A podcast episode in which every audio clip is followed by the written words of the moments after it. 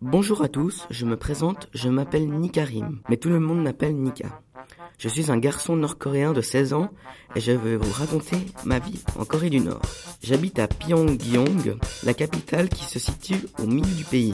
Mon noble, mon noble pays est limitrophe à trois pays, la Chine, la Russie et la Corée du Sud.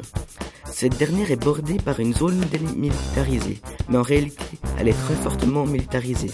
Les trois quarts du pays sont montagneux et constitués de forêts. Il peut faire jusqu'à de moins 8 degrés à 27 degrés. Dû à ces nombreux conflits politiques, la Corée du Nord, ou plutôt les, Nord-Coréens, ne peuvent pas quitter leur pays. Mais les voyageurs étrangers sont autorisés. Tous les voyages qui sont effectués dans notre pays sont contrôlés par l'État et ne peuvent se faire qu'en groupe. La source de ces conflits est due à sa politique qui est qualifiée d'État communiste totalitaire. La Corée du Nord utilise les idées du jonge. Je cite, La conception du monde axée sur l'homme et l'idéologie en faveur des masses populaires. Il n'existe qu'un seul parti, le Parti du travail nord-coréen. Afin de permettre des échanges commerciaux, la Corée du Nord et la Chine sont alliés depuis la guerre de Corée, car la fondation du pays est due à la guerre de Corée, qui sépara l'URSS et les Chinois communistes des Américains et des Sud-Coréens. Toutes les activités culturelles sont sous le contrôle de l'État, que ce soit les livres, les poèmes, les chansons ou même les films.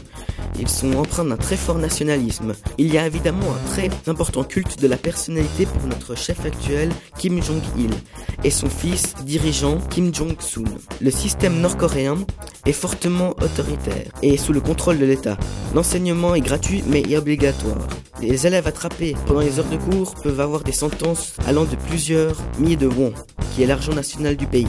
Les écoliers commencent de 6 ans et terminent à 17 ans, et sont sanctionnés s'ils n'ont pas de diplôme à la fin de l'année. Les matières enseignées sont le nord-coréen, les mathématiques, le sport, le dessin, la musique, la science naturelle, ainsi que les idées du jonge.